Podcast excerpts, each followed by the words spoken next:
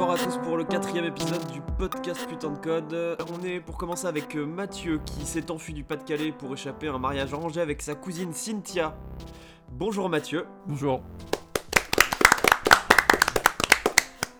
La deuxième personne qui participe au podcast, il vient de finir Zelda et du coup il a enfin quitté sa Switch pour participer à l'émission, c'est Georges. Bonjour Georges. Bonjour.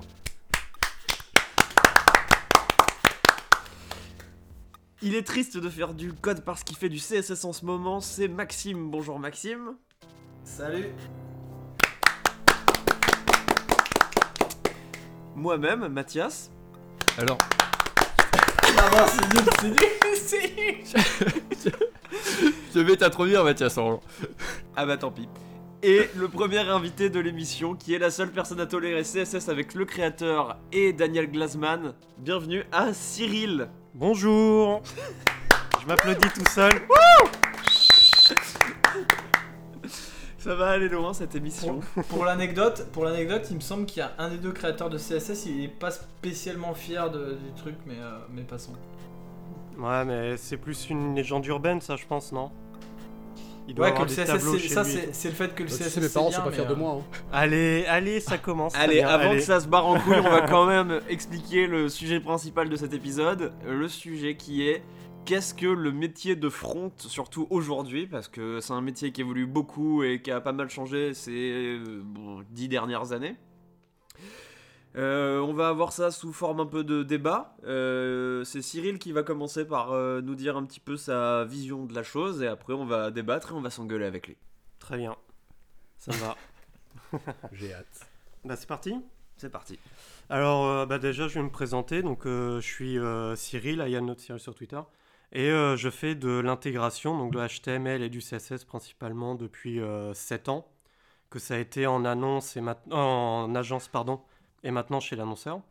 Les premiers signes de la euh, dépression sont là. Voilà, c'est ça.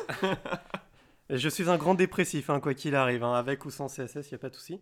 Et du coup, voilà, du coup, j'observe euh, le, hum, bah, le- l'évolution de mon propre métier, euh, parce que ça fait une dizaine d'années que je fais de, l'HTML du CSS. Et euh, je suis en contact très régulier avec des gens qui font évoluer ce métier, dont euh, Mathias et Maxime, par exemple.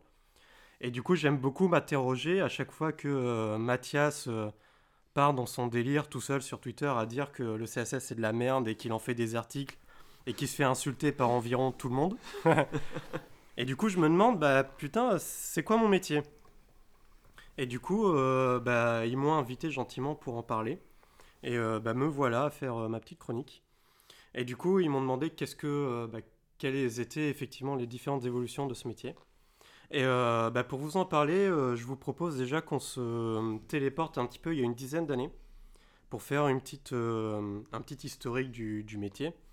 Au premier temps, on savait, il y a bah, la génération précédente, on peut dire. Donc c'est tous les anciens, enfin les maintenant les développeurs Java, je pense, qui sont enterrés dans des SS2I, n'est-ce pas? Qui bah, faisaient un petit peu de tout. Euh, C'est-à-dire qu'ils faisaient euh, bah, tout d'abord de l'HTML parce que c'est ce qui a été créé en premier. Ensuite HTML, CSS, puis les différents langages euh, back. Bah, on va prendre pour simplifier HTML, CSS et PHP. Et tout ce beau monde, enfin toute cette, bah, toute cette personne, c'était finalement un webmaster ou un webmestre, n'est-ce pas, parce qu'on est en France, qui, qui faisait tout. Donc ça partait de la maintenance serveur jusque bah, au développement euh, du site. Et avec euh, l'avènement euh, bah, des nouvelles euh, technologies, donc euh, quand CSS est passé euh, de la version 1 jusqu'à la version 2, puis la version 3, et euh, bientôt la version 4, Non, faux. fait, euh, Putain, le- déjà le mec qui parle de CSS, je me permets de le couper, mais il n'y aura jamais de CSS 4. bon, admettons Maxime, laisse-moi finir. Si, si, si. On parlera de l'avenir de CSS plus tard. Oui, on... Mais sans Maxime, par contre. Voilà. Et du coup, euh, voilà. Donc, euh, avec euh, toutes ces améliorations, que même avec l'HTML 1, 2, 3, 4, 5 et, et l'XHTML, et même avec les différentes façons de faire du PHP, ces différentes versions, mais on s'est rendu compte que une seule personne ne pouvait pas tout faire en même temps. Ce qui fait que je pense qu'il y a, bon, à la louche, il y a une petite dizaine d'années, Euh, je pense que la différence, il y a une- différenciation qui s'est faite entre le développement euh, front et le développement, développement back, pardon, tel qu'on le connaît aujourd'hui. Du coup, on a eu des dev front et des dev back bah, qui sont apparus. C'est-à-dire que les webmasters se sont dit, bah, je peux pas faire le même métier, on va euh, diviser le métier en deux. Ah, les devfront à l'époque étaient appelés plus des intégrateurs. Voilà, c'est ça. Ouais, ça. Des intégrateurs ou des intégrateurs? Intégrateurs. hein. Des gens tristes. Et du coup, euh, je me suis un petit peu renseigné parce que euh, l'intégrateur, euh, avec la différence du front-end, eh ben, on ne sait pas trop lui donner de différence, de, de définition. Euh, De salaire. il y en- Bref, il y, en... il y en a J'en qui ai font- une, c'est un, c'est un développeur, mais qui est payé 30% moins cher environ. Voilà, c'est ça Ah, Donc exactement. c'est un développeur J'en femme, une autre. Allez, allez, allez, on y va, allez. J'en avais une autre, moi c'est simplement un développeur front-end qui sait pas faire de JS quoi. Voilà, alors euh, bon, sinon vous pouvez me laisser, puis euh, je vais expliquer. C'est de la mise en page. Ah, mais c'est le bisutage du. Non, bah, c'est tout, ok. euh, Non, Non, tout. mais c'est une discussion. Après, sinon, les gens vont se faire chier, vont s'endormir. Oh, Non, non, mais j'ai rapidement fini. Donc, je suis allé voir sur Google et je, je me suis demandé, euh, enfin, j'ai demandé à Google, bah, c'était quoi un intégrateur? La définition, c'est un intégrateur en informatique et la personne chargée d'intégrer. Ouais, si mère Google, voilà, je pense qu'on peut arrêter là. Ah, d'accord. Merci le Google. travail, c'est le travail de plusieurs équipes de programmeurs et de livrer à intervalles réguliers le produit fini aux testeurs de l'équipe qualité, des outils logiciels, progiciels provenant d'éditeurs dans un système d'information. Donc on retrouve bien euh, bah, le fait que l'intégrateur reçoive euh, un cahier des charges du chef de projet avec la DA qui va bien et il transforme en gros la DA en code HTML et CSS et ensuite ça part aux équipes de testeurs. Bon, jusque-là on est raccord. Maintenant, j'ai demandé sur euh, le Slack euh, des fontaines de FR euh, à différentes personnes quelles étaient finalement leurs euh, définitions de l'intégrateur et du front-end. J'ai une première réponse qui dit que c'est un artisan du navigateur, ce qui est relativement vrai, parce que bah, ce qu'on code, ça s'affiche dans le navigateur, n'est-ce pas? Il faut que l'intégrateur soit hyper pointu sur le markup, donc euh, bah, que ça passe sur tous les soucis d'accessibilité, sur tous les soucis du respect euh, bah, des normes W3C, et du coup en découle le référencement naturel euh, du site web. Ça va être quelqu'un aussi qui va être pointu sur les moteurs, les moteurs de rendu CSS. Bah, évidemment, bah, il faut que le CSS et que le site correspondent à la DA qui a été validée en amont. Donc, pour résumer, ça va être quelqu'un au final qui va prendre un design qui a été fait sous Photoshop ou maintenant Sketch et qui va faire une version statique du site. Et ça, c'est euh, qui m'a proposé euh, cette définition, Erwan, que vous connaissez sur Putain de Code, et qui, lui, prend une étape, euh, prend l'étape au-dessus, c'est-à-dire que l'intégrateur va faire du JS, ou, en s'aidant de euh, jQuery, par exemple, pour faire au plus simple, mais sans la partie Ajax. Du coup, on n'a que du code HTML, du CSS, du JS pour les effets visuels, mais il n'y a pas de connexion à l'API ni d'application en single page, comme on peut l'entendre aujourd'hui. Et ça, c'était il y a, bon, je peux dire, il y a jusqu'à deux ans. Et maintenant, depuis euh, bah, deux ans, un an, depuis que React est arrivé, bah, euh, React a complètement chamboulé tout ça. Parce que maintenant, on fait, euh, bah, je vais vulgariser, on fait du JSX. Du coup, on fait quand même du JavaScript qui rend du, du markup, enfin du DOM. Et on peut faire facilement de l'interaction euh, bah, du UI avec. Et euh, du coup, euh, bah, on fait que du JavaScript, on fait plus d'HTML ni de CSS, on fait du JS qui rend du, de l'HTML à proprement parler. Et pour les plus téméraires, on fait plus de CSS, mais on fait du style inline. Et tout ça, euh, eh ben, on peut le connecter à une API très facilement euh, avec Redux ou des trucs du genre. Et du coup, on en arrive bah, tout doucement où l'intégrateur, et c'est euh, actuellement personnellement ma position bah, maintenant à mon entreprise, c'est que je suis plus vraiment intégrateur et je me transforme tout doucement en front-end. C'est-à-dire que je fais du React, je fais du JS, je fais du Redux, moi je continue à faire du CSS à côté. Mais voilà, euh, je pense qu'on en est là niveau euh, évolution du métier finalement. C'est-à-dire que l'intégrateur, bah, selon les besoins euh, de, des projets, de l'entreprise et tout, bah, est voué à disparaître, selon moi, pour passer sur des solutions full JS parce que, a priori, c'est vers ça sur lesquelles on tend. Voilà. Et bah, je viens vous expliquer tout ça. Et c'est mon point de vue, évidemment, on peut en parler. Moi, je défendrais le CSS corps et. Euh, je sais être de encore plus mauvaise foi que Maxime et euh, Mathias réunis sur le sujet, aucun souci. Donc euh, allez-y les petits gars, démontez-moi, il n'y a aucun souci, je vous attends. Alors, je vais rebondir tout de suite sur une définition que j'ai trouvée c'est plutôt pas mal. C'est du coup un intégrateur, il prend une maquette et il en fait un truc statique. Mm. C'est quoi la valeur qu'il qui, qui crée s'il convertit un truc statique en un autre truc statique au final? Est-ce qu'il va apporter fondamentalement de la valeur, sachant qu'il va falloir repasser derrière pour ajouter le, le code JS qui est aujourd'hui indispensable euh, à, à 90% des interfaces utilisateurs qu'on fait, on veut pas que ça recharge une page. Donc globalement, est-ce que ça sert à quelque chose d'avoir un intégrateur? Est-ce que c'est un métier qui a encore vocation à exister avec les, les, les attentes euh, de- d'expérience utilisateur qu'on a aujourd'hui? Bah, euh, Je rajoute, y a- je rajoute un point juste, euh, en plus de ce que dit Mathias, c'est que ce qui va arriver souvent, parce que je vois déjà une partie de la réponse venir, de dire euh, l'intégrateur il maîtrise, euh, euh, on va dire, la différence des comportements entre les navigateurs, etc.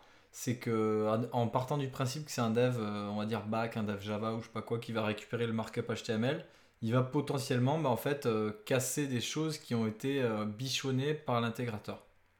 Ouais, parce que si tu sais pas comment le JS va intervenir et comment il va modifier et comment il a prévu de, de- de changer tout le, tout le markup, globalement tu peux pas prévoir ton truc totalement. Donc il faut un certain niveau de connaissance en JS et de structure de l'app pour euh, faire une intégration qui est utilisable sans, euh, sans pourrir euh, ce qui a été fait et sans rajouter une étape de transformation. Donc au final, si tu apprends le JS pour apprendre à faire un truc correct pour le dev.js, tu deviens au final un dev.js. Et est-ce que le métier d'intégrateur existe si jamais tu as ce savoir-là et que tu le fais, du coup Bah, c'est un peu ce qu'il disait finalement, en un sens. Il disait que le métier d'intégrateur était amené à disparaître et que tous les dé- des intégrateurs sont amenés à devenir développeurs front-end. Je pense. Eh Je pense- ben, je pense aussi. je vais mettre tout le monde d'accord. Euh, Il y a quelque chose que Mathias et Maxime ne prennent pas forcément en compte.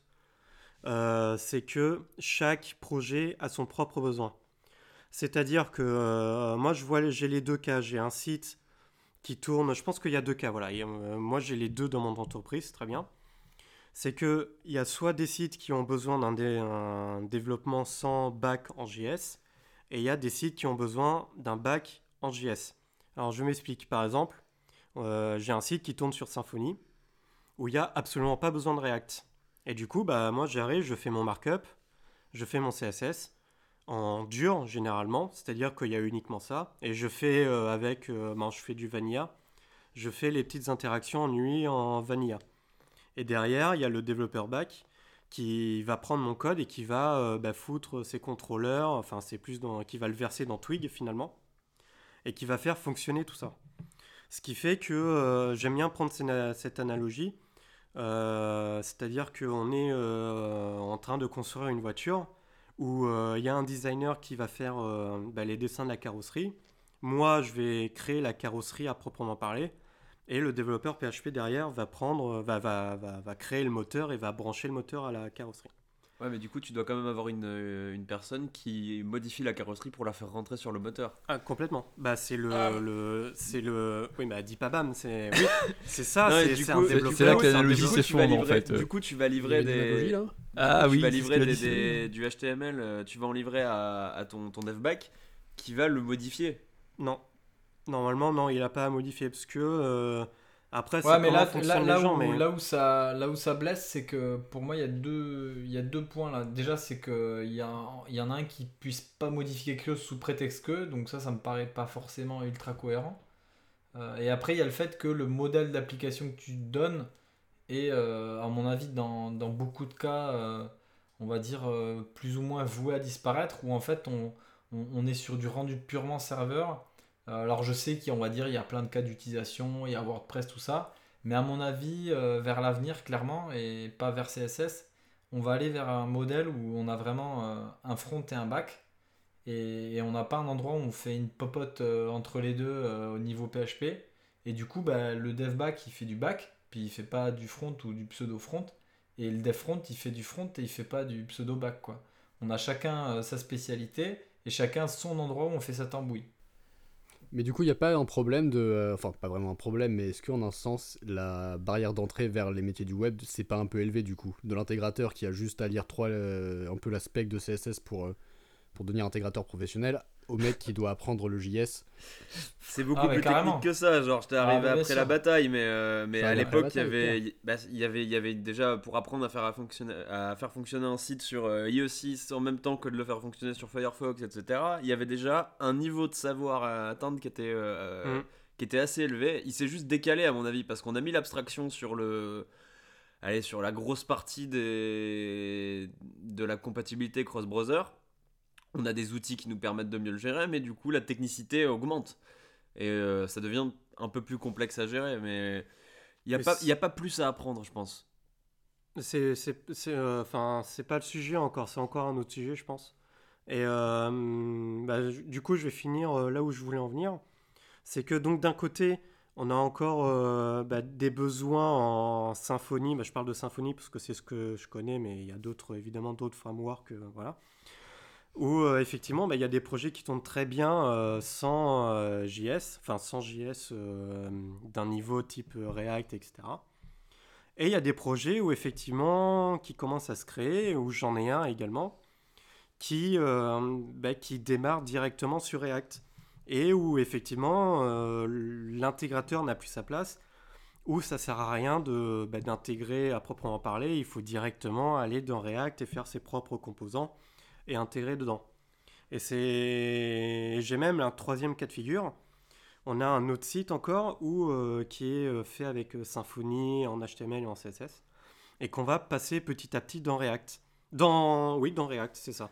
Et du coup, on est en train de, bah, virer tous les composants, tous les bundles, etc., je sais pas quoi, de Symfony, pour les foutre sur React.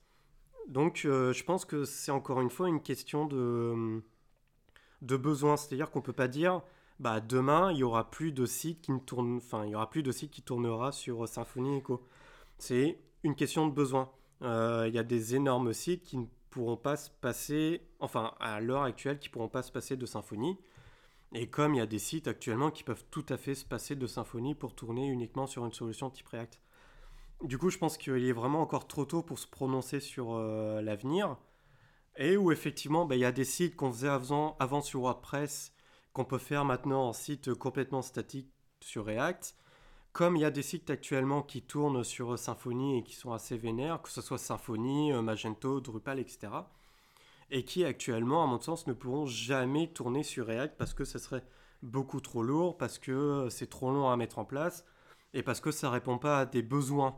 C'est surtout ça. Je suis pas d'accord là. Par exemple, je suis- alors, d'accord. je suis pas d'accord. Attends, attends, attends, Il y a attends, déjà attends. plein de solutions qui sont en train d'émerger euh, pour faire des fronts euh, WordPress, Magento, PrestaShop euh, basés avec React en fait, où on a un pré-rendu côté serveur, donc on a, on a on va dire le, le bon côté du pré-rendu et aussi on a le bon côté du, de la navigation pure euh, client.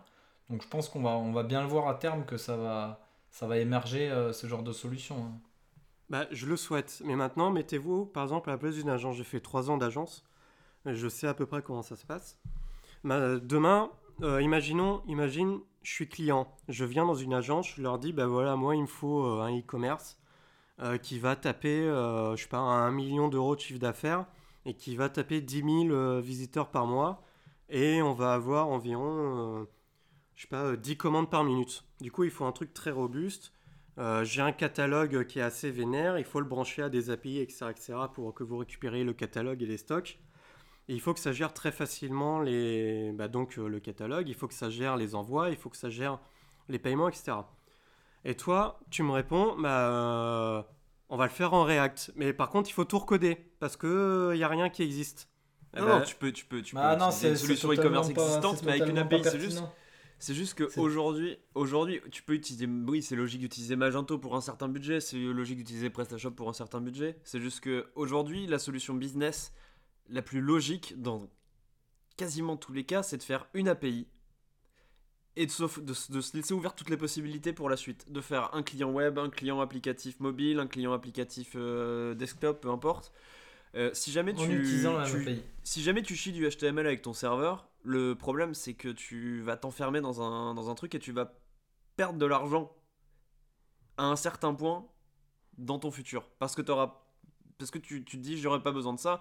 Aujourd'hui, l'intérêt business, il est de dépenser le moins d'argent côté serveur. Tu fais une API la plus basique possible, la plus simple possible, et tu fais travailler le client le maximum possible. Si, si le client gère euh, le, le chargement des vues, qui gère, qui gère euh, les appels serveurs et qui, qu'il a plus de pouvoir, euh, le client fait plus de taf, ton serveur en fait moins, et du coup, tu payes moins d'argent. Ouais, mais pff, je- non, je suis pas d'accord. Parce que euh, tu vas perdre un temps infini à recoder tout un Magento et toute la con. Mais non, mais t'as pas besoin de recoder. un- Regarde, euh, tu- je prends un exemple d'un WordPress. Il y a déjà des solutions comme la- l'API WordPress qui maintenant, je pense, est carrément built-in dans, le, dans WordPress. Ça s'appelle la WordPress API et qui, qui t'offre une API REST qui fait que tu peux utiliser, faire un client. Et déjà, il y a, il y a déjà des, euh, y a déjà des solutions qui existent depuis déjà 2-3 ans qui permettent de faire des applis euh, natives iOS et, et, euh, et Android en utilisant un WordPress en back, en utilisant l'API WordPress et derrière d'avoir des applis en façade, des applis natives quoi. Et ça existait ça avant React Native et tout ça. Donc c'est juste que c'est des solutions qui historiquement, euh, à mon avis, sont installées euh, et que c'est un modèle euh, plus simple à prendre en main pour, on va dire, pour monsieur tout le monde de se dire que ce soit un WordPress, un Magento, c'est bam, tu set up ton truc sur un serveur et puis tu peux modifier ton index.php et puis hop là boum. Alors que bien sûr, dès qu'on parle de il faut un back, il faut un front, ben là d'un coup on va dire ouais déploiement, machin, synchro, bidule. On est de suite sur un schéma qui est beaucoup plus complexe, ce qui fait que ça reste moins abordable. Mais à terme, à mon avis, avec des solutions, euh, euh, que ce soit des choses comme Travis ou, ou des solutions de déploiement facilité euh, pour les sites statiques, on voit quelque chose comme Netlify qui apparaît, qui permet vraiment de déployer un site en 2-2 avec des builds par pull request, etc. Je pense qu'à terme, une fois que l'outillage sera bien automatisé et, amélioré, on sera, on, sera plus à se dire ouais, Symfony c'est facile, on va prendre un Symfony quoi. Bah, D'autant plus que Symfony, t'as zéro intérêt à l'utiliser par-dessus un, framework REST que tu peux trouver dans à peu près tous les langages qui existent à l'heure actuelle. Ça t'ajoute juste une couche de complexité euh, qui est pas nécessaire et qui va euh, juste t'enfermer dans un modèle et arriver à la fin à te dire putain on peut plus bouger de notre Symfony parce qu'on a trop le cul dedans. Du coup, euh, pour vous, euh, le futur, ça va être que euh, Magento et WordPress ne, vont, ne devraient plus, en tout cas, euh, proposer toute une interface, euh, que ce soit le back-office ou même une interface front, mais dit, euh, propose plutôt une API sur laquelle nous, on devra euh, se brancher. Pour faire des templates, front. ouais, après le back-office sera très certainement encore là. euh, c'est tout l'intérêt. Bah, de déjà, il y aura, déjà, il y aura back, il y aura, il y aura le back-end, on va dire le back-office, il y aura la partie back purement métier, et après, il y aura des thèmes. Euh, Il il y a déjà, je sais qu'il y a une boîte à Toulouse euh, qui est en train de bosser sur un truc qui s'appelle Front Commerce pour justement faire du Magento euh, pré-rendu côté serveur avec React. Donc, ils veulent faire des thèmes, des choses qui seront utilisables euh, via du drag and drop et tout ça, quoi. Mais, mais ça va venir, hein, mais euh, c'est, à mon avis, c'est vraiment vers ça qu'on va tendre. C'est un point de vue intéressant que je n'avais pas du tout. du coup, je me retrouve un peu con parce que bah, je peux pas dire que t'as tort parce que je trouve l'idée euh, complètement sexy. Euh, bah, Bon, bah, fin du game, euh, voilà le Ouais, podcast voilà. est terminé. Pôle emploi, euh, Alors écoutez, merci pour l'invitation. C'est- bien d'avoir essayé. à tous. Donc du coup, euh, le métier d'intégrateur euh, Après, après, risque de disparaître quand même, hein, quoi Oui. qu'il arrive. après, je dis pas que, euh, évidemment, bon, ça, c'est un. euh, je dis pas que le, le métier d'intégrateur va subsister. Euh, Moi-même, euh, j'étais intégrateur pendant euh, très longtemps. Et ça fait six mois que je me forme à React parce que bah, les besoins sont là, quoi. Donc euh, je pense que D'ailleurs- avez- j'avais une question là-dessus, euh, Cyril. Du coup, toi qui te formes à React et à Redux, alors que tu as un gros passif justement d'intégrateur, Mm. euh, est-ce qu'aujourd'hui, c'est des solutions que tu envisagerais dans tous les cas ou malgré tout, en fait, pour des petits projets, tu, tu garderais en fait du HTML, CSS classique euh, Ou alors est-ce que tu as pris vraiment le pas en fait et tu t'en sers partout? Bah, pour, pour rien te cacher, j'ai pas vraiment de projet perso à part mon blog qui tourne sur euh, euh, Jekyll. Euh, sinon, je me sens pas de prendre un de là actuellement parce que j'ai pas les, connaissances de, des connaissances très poussées de React et de Redux, etc. Mais je me vois pas là tout de suite. Tu me dis, vas-y, on fait un projet tous les deux, on se fait sur React et Redux et tu gères toute la partie React et Redux. Bah, je me vois pas le faire. D'accord, pas- donc si, si, si je fais un hackathon, en fait, euh, je t'invite pas, quoi. C'est ça. Mais, c'est purement par manque de connaissances parce que. Les, euh, blocs, ils, les blocs, ils auront des jolies couleurs. c'est ça. Parce que ça fait que deux mois que j'y suis et que euh, bah, j'ai clairement pas les connaissances. Mais euh, a priori, si euh, dans trois mois on pourra reparler et où je dépasserai Mathias en termes de JS, j'espère. euh, bah là, on pourra en reparler, tu vois. Mais là, actuellement, euh, bah non, parce que je suis en plein apprentissage de technologie euh, et que il faut que je me fasse encore la main dessus. Mais, euh, mais euh, oui, je vois la puissance du truc. C'est sûr que ça fait bouger les choses actuellement, ça j'en suis convaincu. Sous, sans, enfin, sous toute réserve de besoin, évidemment, je pense que le métier d'intégrateur ne va pas disparaître, mais va évoluer. Ça c'est sûr. Et que, bah, voilà, on va, on y tend, on y tend, ça c'est sûr. Je pense d'ailleurs que le métier de front, pour l'avenir, va de plus en plus euh, s'unifier avec celui du bac. Hmm. Pour plusieurs raisons, c'est qu'on va d'abord avoir WebAssembly qui va permettre d'utiliser n'importe quoi pour faire du web au final. Enfin, pas du web exactement, mais du. Ouais, c'est Enfin, assez compiler. limité, un WebAssembly. Des. IHM dans un navigateur. Tu peux compiler tout vers du C, tu peux compiler du C vers du JS, du coup, tu peux à peu près tout faire. Mais ça existe déjà, ça, il n'y a pas une Ouais. solution qui fait déjà ça. Ça vient de sortir sur euh, Firefox, là, qui vient de sortir ça la semaine dernière, je Euh, crois. et tu, ça- tu l'as dans Chrome Canary aussi. euh, En plus. Donc ça, ça ne devrait pas Non, tarder. Je Ouais. veux dire, il y a un service qui te propose d'écrire du C qui compile ça en Java ou une connerie comme ça. Non, ça te dit rien Attends, Ouais, mais il y a. GWT aussi, mais on va pas parler de Ouais. ces, ces choses-là. Du coup, Mathias, ce que tu es en train de dire, en fait, c'est que comme le métier d'intégrateur a été amené à disparaître pour être remplacé par celui de front-end, tu es en train d'envisager que le métier de front-end disparaisse pour devenir entièrement full stack, en fait. Ouais, je pense. Et surtout que euh, y a, enfin, y a les technologies web vont, euh, si Safari veut bien l'implémenter, vont tourner vers le le peer-to-peer avec euh, les API WebRTC. Tu auras juste besoin d'un serveur pour connecter Ouais. les, les- les clients entre eux. Et tu n'auras même plus besoin de serveur. Tu pourras tout faire sur le client. Au final, euh, un web en peer-to-peer complètement, c'est un peu ce qui est souhaitable à tout le monde, mais ça veut dire que le Là, dev là, va, sur de le dévier. Mathias, t'es en train de dévier euh, un peu comme Substack. Je vois la barbe qui pousse et les cheveux qui s'allongent là. Non mais c'est c'est une piste c'est une piste sur laquelle sont enthousiastes euh, Tim Berners-Lee et plein d'autres euh, gros acteurs euh, du Bah, web. va, dire ça, va dire ça à Google et Amazon. tu vas voir Ah bah ils vont pas aimer hein, ils Mais- vont mais- pas aimer hein, le Il tracking. y a le déjà l'initiative de Mozilla, en fait, Flyweb, je crois. Alors j'avais pas du quoi tout vu ce que c'était cette merde. C'est quoi? Ah bah Eh génial, bien, eh ben, juste- justement, en fait, je crois que c'est juste une technologie, euh, enfin un standard, du coup, euh, Ils WebRTC. WebRTC euh, dedans. Ils avaient Hello, ils avaient un truc pour faire de la, de la communication euh, en temps réel, webcam, euh, audio et tout. Ouais, je, je pense que c'est une surcouche à WebRTC justement pour faire des applications. euh, T'en es déjà en train de faire des surcouches à un truc qui est pas terminé et qui est pas intégré partout? Mais il est Ah, juste pas pense. intégré sur Safari qui met du temps, mais sur tous les autres navigateurs. Ah oui, bah, prêt, c'est pas hein, intégré euh, sur Safari, ça va, enfin c'est la norme du coup. Ouais, non, mais du coup, ça veut dire qu'on fait vrai, de, de l'iPhone la- entier, quoi. C'est c'est pas, c'est pas juste euh, les téléphones les plus populaires du monde, selon Mathias. Coucou les service workers.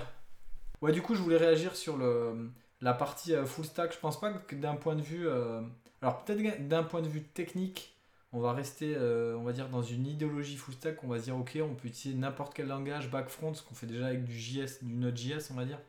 Mais euh, moi, je vois bien, hein, quand je fais, euh, je dev une UI, clairement, le euh, euh, déjà, ça m'intéresse pas, manipuler des données. euh, faire euh, vraiment les, les API et tout ça, c'est des choses que j'aime pas spécialement.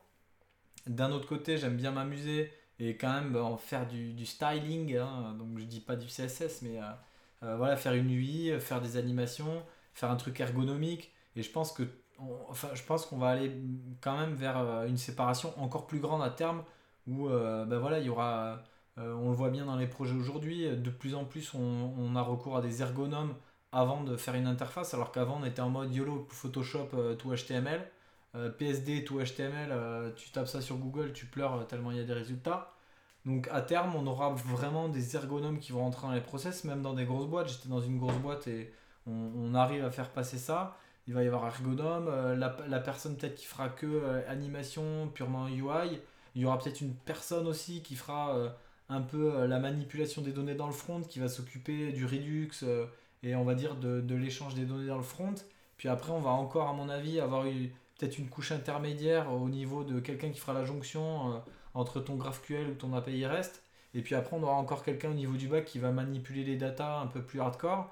Et puis il y aura peut-être encore quelqu'un un peu plus hardcore encore plus bas niveau qui va s'occuper des caches de database, etc. Donc je pense que plus ça va aller, plus ça va se fragmenter et plus, va y avoir- enfin, plus ça va être complexe quoi. Jusqu'à ce qu'on soit remplacé par des, des intelligences artificielles et qu'on soit tous à jouer au golf avec le, leur Là, tu, de base tu pars vraiment, vraiment très loin. là. Mais je, pense fait- pas, je pense justement pas qu'on va arriver à cette fragmentation parce qu'au final, le- on a du tooling qui devient de plus en plus puissant euh, chaque jour. Et il y aura du coup de moins en moins besoin, à mon avis, de- d'avoir ces spécialisations à partir du moment où euh, les outils et les bibliothèques et les frameworks qu'on utilise peuvent gérer ça à notre place et nous enlever euh, le besoin d'avoir une personne dédiée à ça tout le temps. Tu regardes, moi, c'est euh, toi, ça, si jamais le tu hostes ton truc sur Amazon, tu vas avoir euh, besoin de zéro euh, DevOps. Moi, je suis pas Ah oui, d'accord avec toi, euh, justement. je, ouais, pense, si, si. je pense que, justement, en fait, euh, la- le tooling devient justement suffisamment euh, facile à prendre en main pour que tout le monde puisse s'y mettre, mais forcément, il y aura des gens qui auront des préférences sur certaines, euh, sur certaines thématiques ou certains, certains domaines. Ce qui fait que, justement, tu pourras avoir une espèce de, de situation où tout le monde pourra devenir dev, mais tout le monde ne pourra pas devenir dev dans le même, sur le même sujet, en fait. Ouais, mais il y aura toujours des préférences, mais ça veut dire que tout le monde aura les clés pour tout faire. Et euh, quand tu quand auras une startup qui va démarrer, il va pas être obligé d'embaucher euh, 15 mecs pour, euh, pour planter un clou. Non, clairement pas. Ça, c'est déjà le cas, non? Mais c'est déjà ouais, c'est comme ça que ça se passe, cela dit. C'est comme ça que ça se passe, mais je pense pas du coup que ça va se fragmenter. euh, je pense justement que ça va se que, que les, les frontières vont commencer à se, à se réduire entre les métiers et que les- les- le savoir va commencer à devenir un peu plus euh, Je suis pas certain. euh, centralisé. On- on- on Ça, ça, vient- ça, ça trouver- vient du, ça, ça vient du mec qui fait le design et le- l'intégration et le développement du site, du Parce projet que, sur lequel il parce bosse. que oublie pas que t'es on dans va se trouver aux frontières du réel. Non, oubliez pas qu'on travaille tous plus ou moins dans des startups ou en freelance ou euh, dans des très petites entreprises où Ça veut dire effectivement, quoi Ça veut dire Voilà. quoi Ça veut, ça veut dire Ou quoi Georges. bosser en freelance Parce que ça veut dire quoi bosser en freelance bah, si tu me laissais finir ma phrase, tu vas voir, ou dans le sens, ou dans le sens où on est amené à faire euh, un petit peu de tout, de toucher un petit peu à tout, ce qui fait qu'on fait plusieurs euh, métiers à la fois. Euh, je peux t'assurer que dans les très grandes, euh, très grosses entreprises, grosses SS2I et grosses euh, agences, il y a un mec qui est dédié à une tâche et c'est tout. Il y a un mec qui est dédié à faire de HTML, il y a Bah, un mec qui est suis- dédié à faire de déjà, l'ergonomie. et c'est là que tu as des projets de- qui mettent 10 mois à être faits, Mais oui, là parce où que les euh, mecs, ils mettent deux deux personnes mois. peuvent le faire en deux jours. Mais parce que c'est des process euh, qui sont interminables. Parce que moi, Euh, si je veux modifier la Je suis pas classe, d'accord. si je Je veux modifier, d'accord, J'ai un, j'ai un très bon contre-exemple où je sors d'une très grosse boîte, euh, qui est une boîte internationale avec des bureaux en Inde, aux, aux États-Unis, en France. Et euh, je pensais euh, avoir fa- faire face à ça.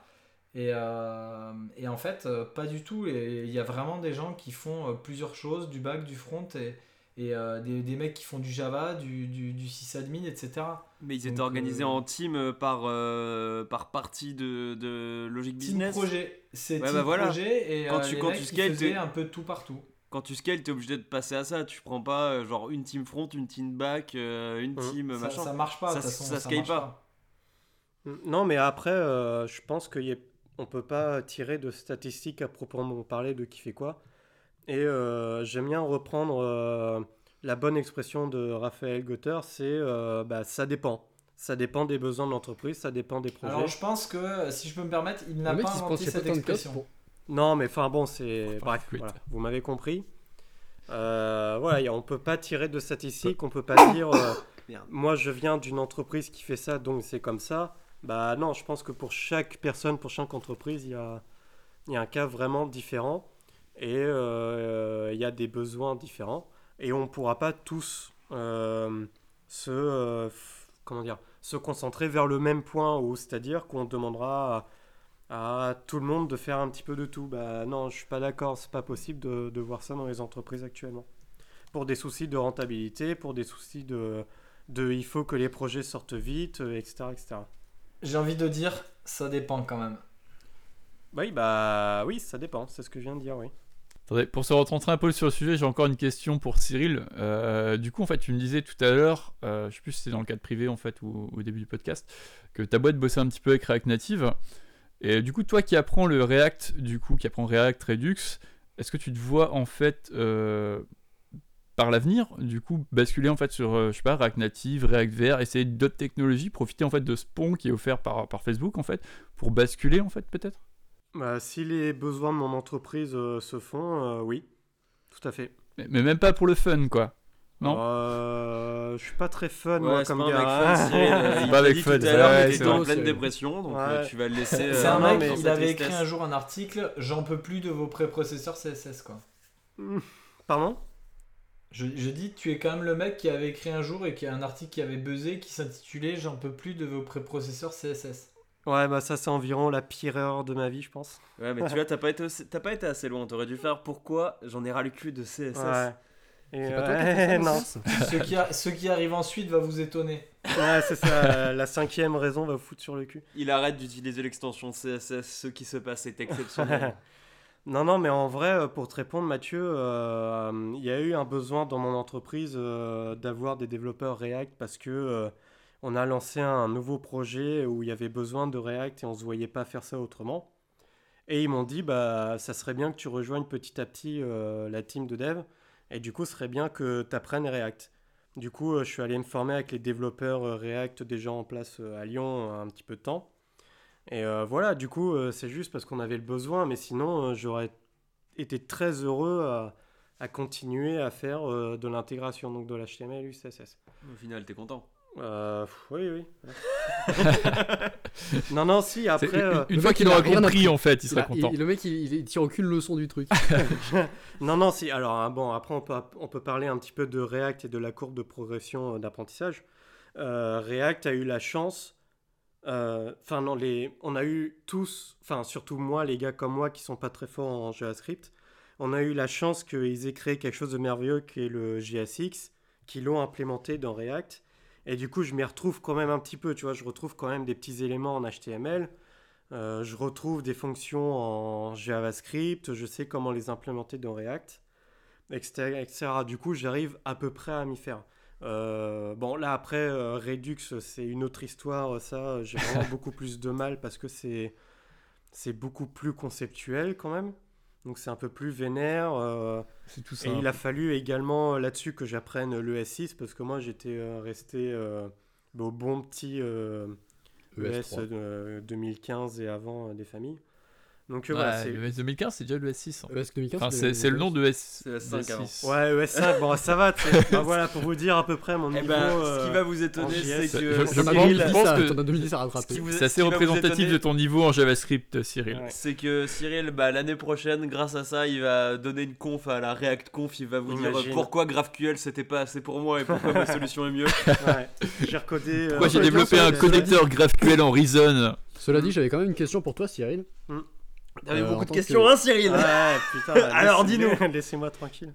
Euh, en tant que personne qui donc se décrit, qui a plus tendance à se décrire en tant qu'intégrateur plutôt que développeur front-end, qu'est-ce que tu penses aujourd'hui du coup des solutions telles que les style inline ou euh, l'approche euh, style components? Qu'est-ce que t'en Très bonne question. Qu'est-ce que Allez, t'en penses, c'est parti. Euh, Petit passage de haine présenté par les huiles Le Sieur. Oh putain, ça va bien Euh, glisser. En fait, il y a quelques temps, je me disais que jamais je ferais de développement euh, sur React euh, parce que ça m'intéresse pas et, que pour moi et pour nos projets, j'en voyais pas l'utilité. Je dis pas que React est inutile, bien loin de là. C'est juste qu'on n'avait pas l'utilité. Et pareil pour JS, je me disais, ouais, bah, JS, euh, j'aime pas ça et je vais jamais m'y mettre. Et là, tu vois, en trois mois, bah, ça a complètement changé. Bah, c'est Euh, ça où tu t'es viré en fait. T'as vu la lumière, quoi. Ouais, c'est, c'est... Non, non, je me faisais pas virer, mais bon, euh, mon patron m'a fait comprendre que bah, ce serait bien que je me bouge le cul. Euh, ce que j'ai fait avec plaisir, hein, patron, je t'aime, bonjour. Euh, donc, euh, pas de souci, tu vois. Donc, Mais pour revenir- bouge, Il veut son petit, sa petite augmente. me hein, faut- me- Négocie ton François- augmentation. Le mec François Ruffin, quoi. Merci patron. C'est important de conserver des, des bons rapports avec son patron. Des rapports de type. Bah, ouais, des- De pour type éviter de virer quoi. Et du coup, ça répond pas à ma question. Mais non, mais j'y arrive, genre. Ah Et du coup, euh, non. Bah, temps, alors là, voilà, euh, je trouve pas l'intérêt de faire du CSS, euh, enfin du style, pardon, dans, le, dans mon JS. Alors, dans euh, sens- correction, tu la trouves pas l'intérêt question- pour le moment. La vraie question, c'est quel est l'intérêt de CSS par-dessus JS Ah non, non, non, Pépère, non, la non. vraie question, Non, non. la vraie question. Qu'est-ce que ça apporte? La vraie question c'est est-ce que ça scale? Réponse est non. Fin de la discussion. Bah, ça scale pas quand on sait en faire. Enfin, quand on sait pas en faire, pardon. Oh là là, le bon lapsus Ah, On applaudit le lapsus on va couper ça au montage. Parlons-en. Bah, qui, Absolument qui pas, veut ça, ça développer, reste. euh, qui veut développer sur cet argument le fameux euh, ça marche pas parce que tu sais pas en faire? Non, non, c'est non, c'est- c'est beaucoup de mauvaise foi. C'est un truc qu'on entend beaucoup Euh, avec le JS. c'est Si jamais tu ne sais pas coder dans un système non typé, t'es pas un bon dev. Mais Bon, ça, c'est- débile. C'est débile comme Putain, on, argument. on Non, vit, non, on vit dans la c'était- timeline où les développeurs JS sont devenus élitistes. Non, non, c'était vraiment de l'humour. Je tiens à m'excuser si j'ai. On, on parlait d'intégration et là vous êtes en train de parler de langage typé. euh, on est un peu à l'exact Ouais, non, ouais, opposé. ouais, ouais, euh, faut- je faut arrêter, Cyril, il va pas comprendre. Je suis pas assez musclé pour le sujet. Alors pour Je répondre vraiment, transpire, je transpire. euh, pour, pour vraiment te répondre, j'ai fait. euh, bah, on a deux projets euh, qui sont assez conséquents où il y a énormément de composants euh, divers et variés. Donc euh, mon projet sur Symfony et mon projet sur React, enfin sur euh, React Soon to Be. Euh, et ben, euh, franchement, j'ai jamais eu aucun souci de scalabilité, de de euh, me dire ah putain CSS illimité, ça fait chier, j'ai mal codé le truc ou quoi.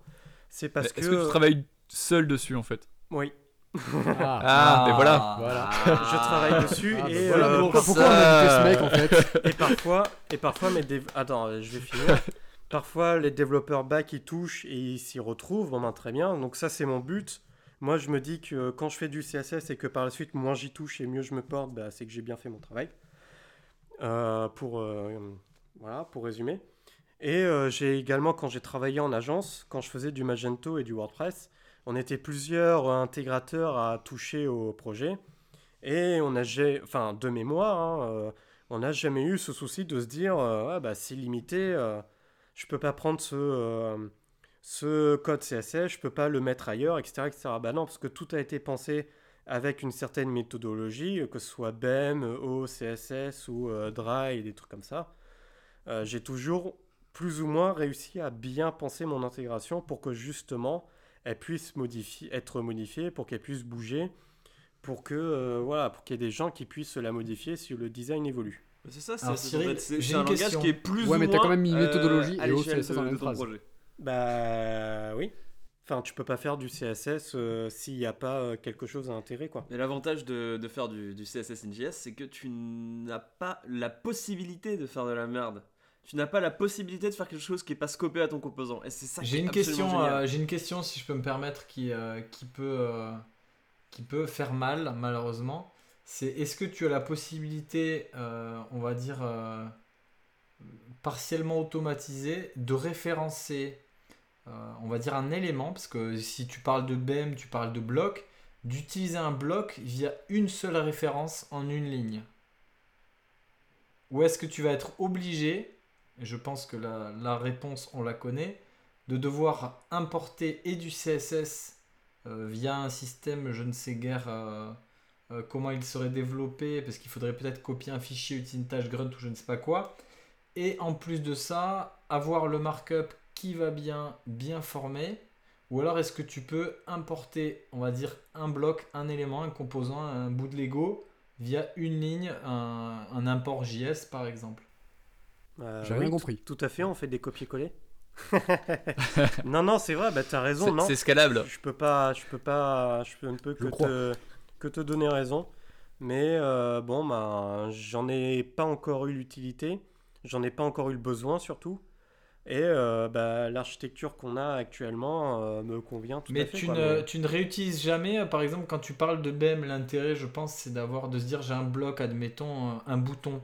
Euh, Mhm. Quand tu veux utiliser un bouton, tu as commencé à toucher avec React. Avec React, tu fais un import et puis tu définis le bouton éventuellement avec des propriétés pour dire c'est un gros bouton, c'est un bouton call to action ou je ne sais pas quoi selon les props définis. Par contre, si tu es dans un modèle classique, tu vas devoir créer ton HTML à la main qui va euh, matcher la classe existante dans du CSS et il va falloir t'assurer que la classe CSS est bien existante dans le, on va dire, le runtime en cours. Et le jour où tu changes ton bouton, bon courage. Parce qu'il est souvent très très très euh, présent dans une code base, le bouton. Putain de Biactol.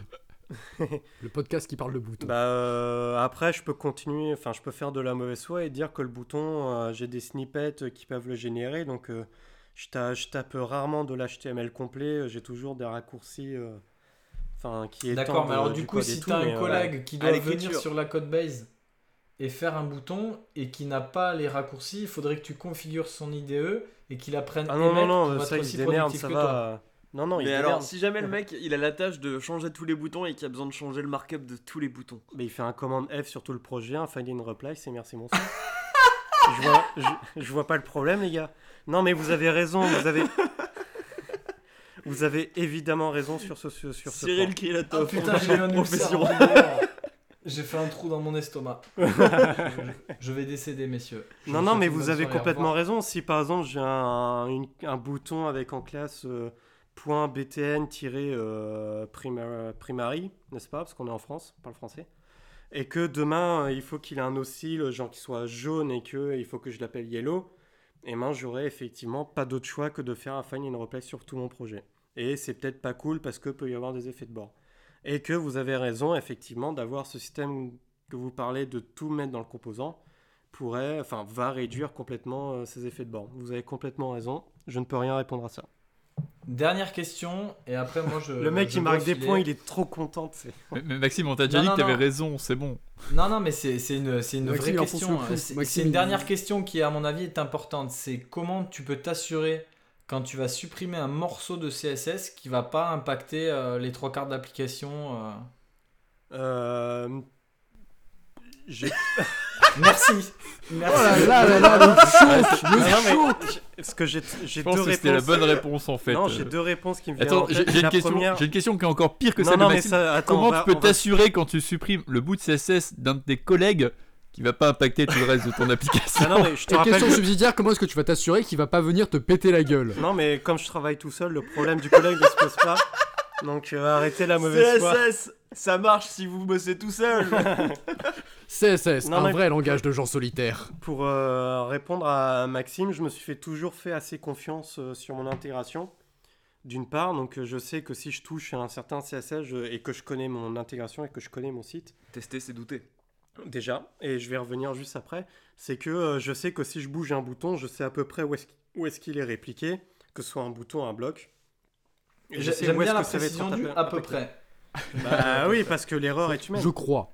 Tu vois, je pas- pense qu'en fait, je pense qu'en fait, ils ne le savaient pas, mais quand ils ont euh, créé le cycle CSS, c'était CSS euh, Sanasna Shouldn't Scale. Voilà, ça Ouais. être ça. environ. Et euh, et il y a aussi, euh, pour vous rappeler, il y a des plein de, de, de, de- de tests d'UI euh, qui vous permettent de vérifier que euh, une page est conforme euh, à l'ADA. Quoi. Il y a aussi Genre, ça. tu regardes avec tes yeux? Aussi. Tu sais, euh, moi j'ouvre toutes les pages de mon site et je vois si rien n'est pété quand je modifie un truc. Tu dois perdre un temps de malade. non, non, mais je déconne, je le fais pas. hein.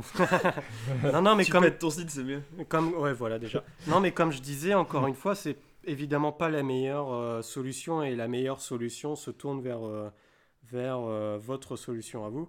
C'est que je, me fais euh, beaucoup confiance, je connais très bien mes sites pour les avoir intégrés et je sais, euh, et je sais ce que je pète ou pas.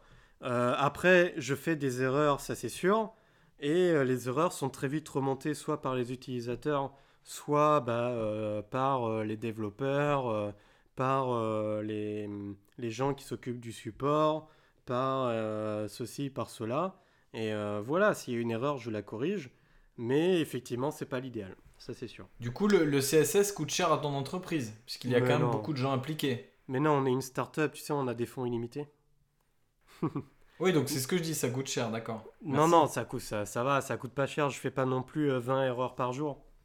Mais effectivement, tu as tout à fait raison, ça peut arriver et, et il faut mettre en place des solutions qui, pour faire que ça n'arrive pas.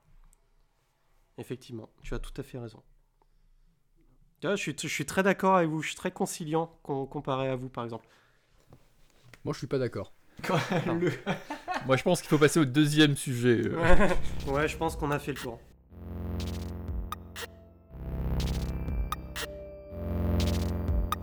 Alors, euh, bon, euh, petit dernier sujet euh, pour cet épisode, ça va être quels éditeurs utilise-t-on, pourquoi? Et on va euh, tous bien s'engueuler parce qu'on n'est pas d'accord. Euh, je commence, euh, moi j'utilise Atom et Vim de temps en temps. Ça arrive à des gens très bien.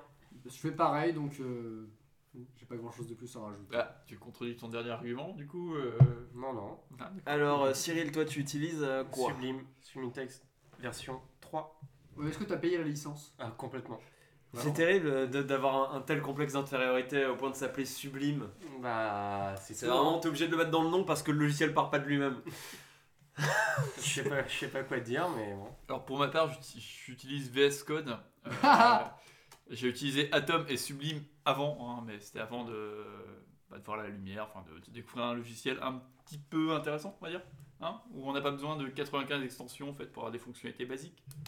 Oula. Euh, Mais Oh c'est là ça- là là là Offensive, clash c'est- ça justement la force. honnêt- honnêtement, moi, si j'étais Microsoft, j'aurais même pas foutu ça sous le nom Visual Studio, quoi. Pour avoir utilisé Non, le, Visual- le vrai Visual Studio, tu peux pas, tu peux pas survivre à un nom pareil. Visual Studio, c'est un, c'est un tank. Mais Euh, C'est lent, c'est Ça a rien à voir avec VS Code. Hein, et ça mais, tire euh, fort. Ça me Mais c'est ça justement, il n'y a, aucun rapport avec VS Code. Euh, il faut justement voir le logiciel comme quelque chose de totalement nouveau, même si effectivement le nom est le même. Le mec il se rassure comme il peut, tu sais. Mais non, mais franchement. T'as quoi dans Sublime de, de base? Mais y a rien parce que justement. Voilà, on est d'accord. il y a justement, mais il y a quoi rien. Justement, tu le construis à tes propres besoins, exactement ce dont Mais il y a quoi besoin. dans tes requêtes réseau de mise à jour de Sublime depuis deux ans? Pareil, y a rien.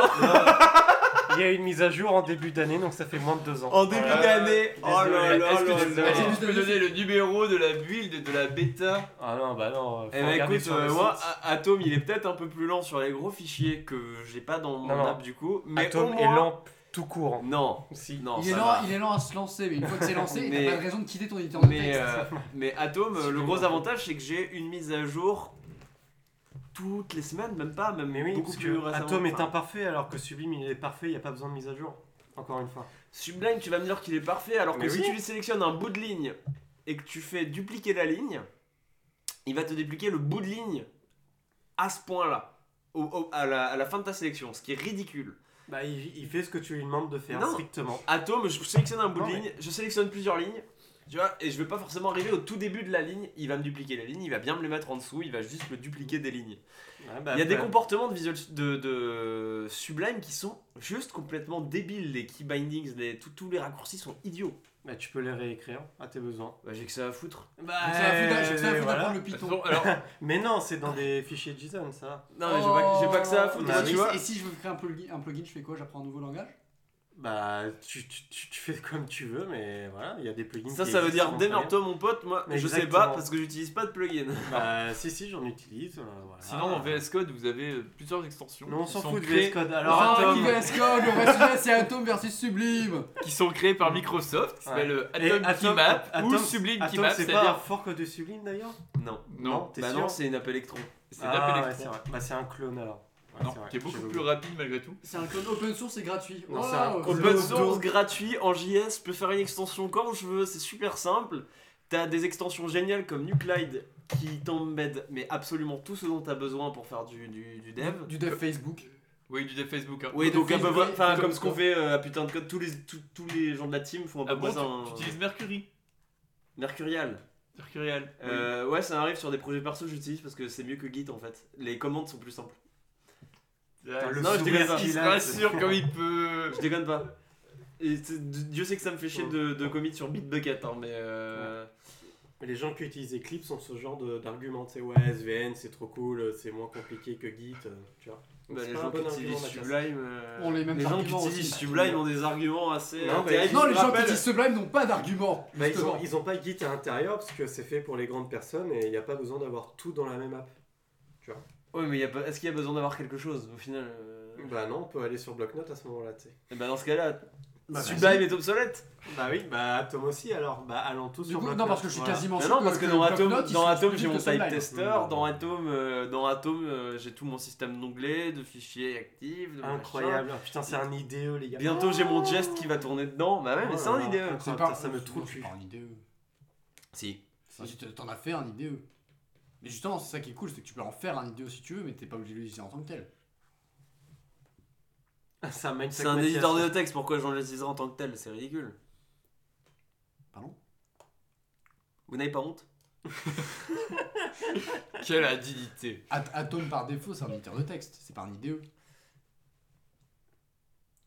Discutable. Les mecs ils Discutable. savent même pas quel euh, logiciel ils utilisent. Alors que tu vois, Sublime, on sait que c'est un éditeur de texte.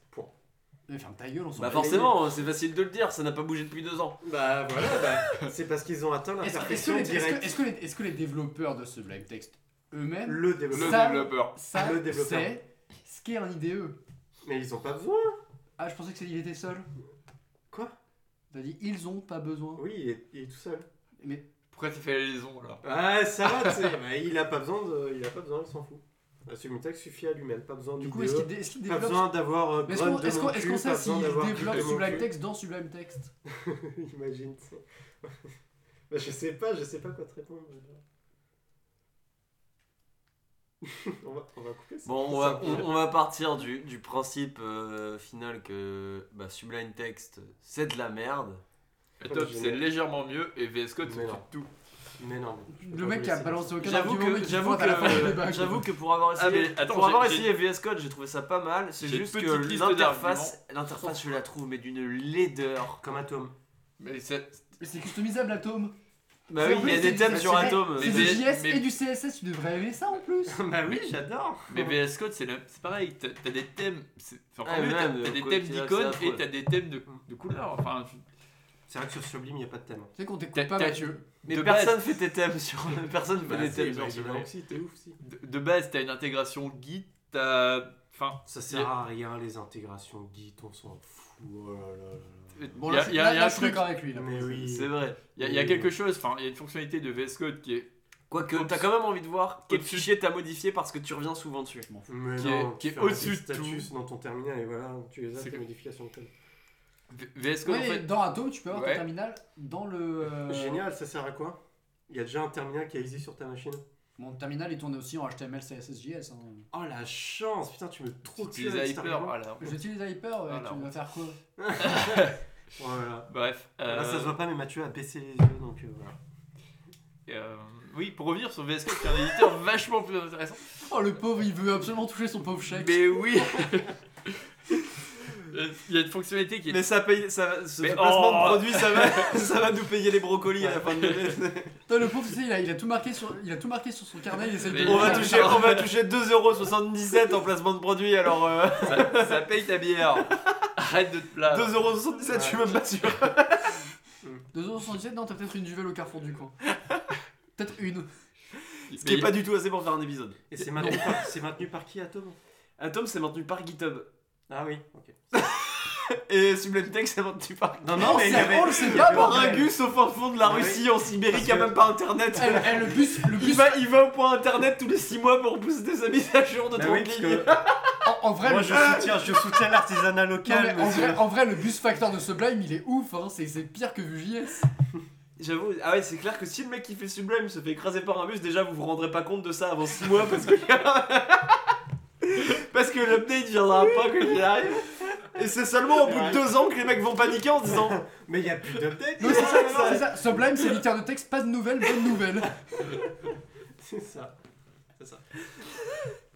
Non, mais il paraît qu'il y a une branche bêta qui est un peu plus active que la Il branche, paraît, euh, si, il y a les légendes urbaines sur l'éditeur de texte. La légende dit ça, c'est les que- gros barbus. Et Il y a le mec qui lui livre ses betteraves qui a vu euh, par-dessus la fenêtre. Tu sais que dans Pokémon Rouge, si tu fais force sur le camion, tu peux avoir Mew. Sublime Text, choix d'avenir, tu sais. Tu sais, le mec, il a- ça fait, ça fait 3 ans, le mec, il a sa branche bêta, il a oublié de la pousser sur Mercurial. Alors, suis ouais, désolé. Je suis désolé, j'ai pas fait, j'ai eu. Ça m'est sorti de Le l'esprit. mec il a sauté sur un décroissance tout de suite, il est parti s'installer sans ordi. Allez. Non, mais voilà. Non mais le mec il a, il a reconstruit un ordinateur en rocher, hein. ils sont pas des couilles, il fait les 6 CPU à la main depuis 3 ans. Non, mais je maintiens que Sublime n'a pas besoin de mage parce qu'il est parfait comme il est et voilà, c'est tout. Et que c'est ses plugins qui le font vivant. Alors, pour en venir à un éditeur plugins. sérieux, s'il vous plaît. Vas-y essaye. Oui, j'essaye. Et l'année dernière, Je Sublime- voudrais juste revenir sur une fonction. Sublime a sorti 4 mises à jour quand même. Ce qui est Putain, le 4 mec- fois plus que l'année encore Ah, avant. Vivaldi a, sor- a sorti 4 morceaux aussi en une année. Et il est mort.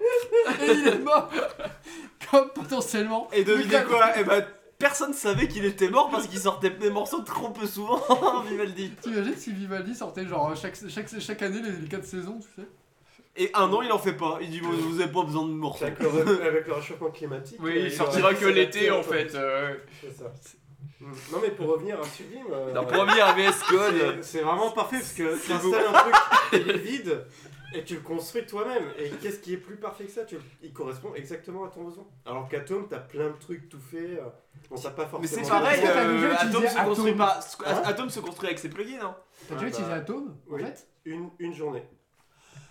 Ah. Et c'était. c'était- Merci. Et- J'aime donner mon avis sur des trucs que j'ai jamais utilisés. Bravo. Et c'était long, hein, c'était vraiment long.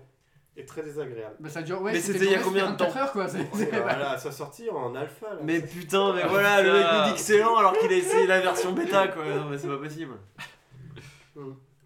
Bon, je peux, je peux terminer sur la fonctionnalité Et de VS Code Sublime- qui est vachement Et bah bien. ça suffira pour cet épisode. Et Sublime, Sublime est, est indépendant, voilà. J'ai, Je j'ai voudrais choisi de quand donner de même l'argent au mec qui est perdu dans sa caravane tout seul. Là. D'accord, en fait, donc, en gros, t'es en train de dire que Sublime, en fait, c'est le candidat anti-système. C'est ça, c'est un peu Snatch, tu vois. Le mec il s'achète une Ah, caravane. c'est pas, pour ça que sa j'a- mère c'est- de c'est temps en pas, c'est pas ça que j'avais en tête. Je voudrais quand même ajouter une dernière chose. S'il vous plaît. Sublime, il y a une que. communauté- Non il y a la communauté qui est quand même très Le forte. pauvre Mathieu qui essaie- le pauvre Mathieu qui essaie de se faire payer. quoi. C'est- C'est la dernière fois qu'on invite Cyril. Donc, Non mais Sublime c'est cool quand même. On peut le dire. On peut le dire que c'est cool. Visual Studio, depuis sa version 1.8, est Attends, capable. Visual Studio ou Visual Studio Code Visual Studio Code. Merci Georges. VS Code donc. Oui, VS Code. si tu veux. Parce que ça s'appelle VS Code, pas Visual Studio. Pour Si revenir, tu veux, non, merci Mathieu, c'était très intéressant. Pour revenir Est à capable, Sublime, est capable de télécharger en fait les définitions TypeScript des librairies que vous, vous listez dans votre paquet Mais on s'en fout, il suis pas TypeScript. Mais justement, mais moi non plus. Je- Mais putain, Laisse- les arguments d'il y a deux ans, tu sais. laisse-moi Ouais, finir, laisse-moi finir, laisse-moi finir. Laissez-moi finir. J'utilise Flow au quotidien, j'utilise pas TypeScript, putain, je suis pas demeuré. TypeScript Parce que justement, Est-ce qu'il y a Internet Explorer dans VS Code ou pas ce qui Avec un petit moteur de C'est les mecs, Word les mecs, ils ont fait un fork d'électro qui Non. sur chakra. Mathieu il va nous sortir un petit je vous demande de vous arrêter très vite. c'est pas bon ça. Non, ce qu'il y a, Vas-y, finis Mathieu. je n'utilise pas. TypeScript, mais D'en Studio. Oui, oui. Non, Visual Quel enculé.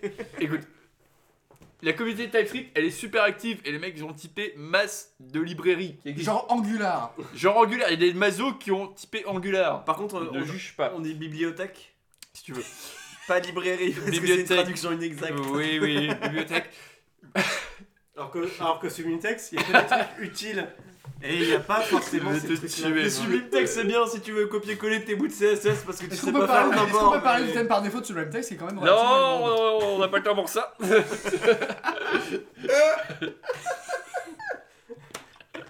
Et est-ce que VS Code Euh, euh, fonctionne sur Linux ou pas? Oui, euh, Oh oui, oui, en plus. Je suis pas sûr. Si, si, Est-ce c'est que ça marche c'est sur Solaris donc on s'en fout. Est-ce que ça marche sur FreeBSD on s'en fout aussi. Est-ce que VS Code fait revenir l'SME ou pas?